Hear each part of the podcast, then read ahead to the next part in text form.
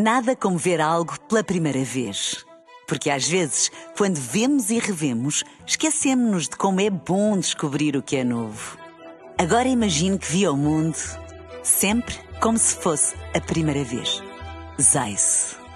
Veja como se fosse a primeira vez. Na rádio, no digital, em podcast. Música para sentir, informação para decidir.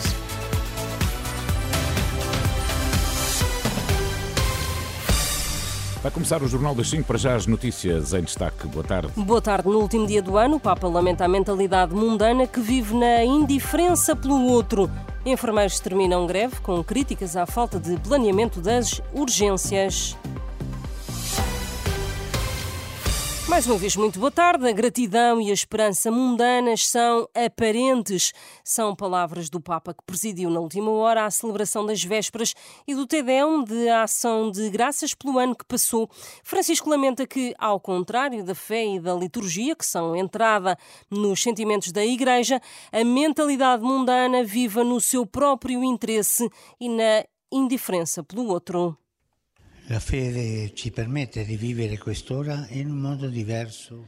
A fé permite-nos viver esta hora de forma diferente de uma mentalidade mundana. A fé em Jesus Cristo, Deus encarnado, nascido da Virgem Maria, dá uma nova maneira de perceber o tempo e a vida. Resumo isto em duas palavras: gratidão e esperança. Alguém poderia dizer, mas não é o que todos fazem nesta última noite do ano. Todos agradecem, todos esperam, crentes ou não crentes. Talvez possa parecer que seja assim, e quem sabe é mesmo assim. Mas na realidade, a gratidão mundana, a esperança mundana são aparentes. Falta-lhes a dimensão essencial da relação com o outro e com os outros, com Deus e com os irmãos. Estão focados no eu, nos seus interesses, e assim têm o fogo curto, não vão além da satisfação e do otimismo. E così hanno il fiato corto, non vanno oltre la soddisfazione e l'ottimismo. Francisco na Basílica de São Pedro, no Vaticano, a referir-se ainda aos preparativos do jubileu de 2025 em Roma, pedindo que Roma, precisamente, seja um sinal de esperança para quem nela vive e para quem a visita e que acolha bem e da mesma maneira jovens, idosos ou deficientes. Enfermeiros terminam greve com críticas à falta de planeamento das urgências. Em declarações à Renascença, o vice-presidente do Sindicato Democrático dos Enfermeiros, Fernando Fernandes, salienta que todos os anos há vírus da gripe mas que a prevenção dos surtos é preparada com tempo, o que este ano não aconteceu.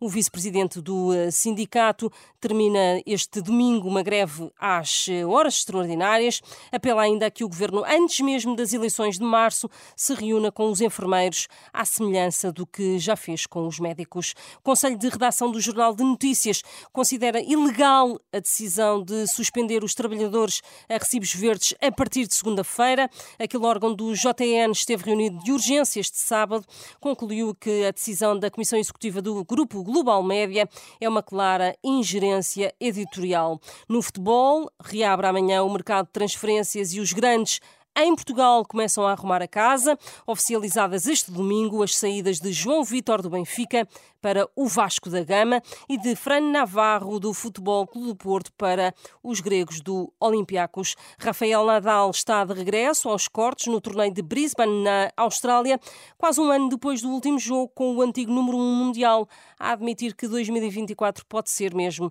a última época. O tenista espanhol voltou este domingo à competição, quase um ano depois do seu último jogo no Open da Austrália de 2023, onde sofreu uma lesão.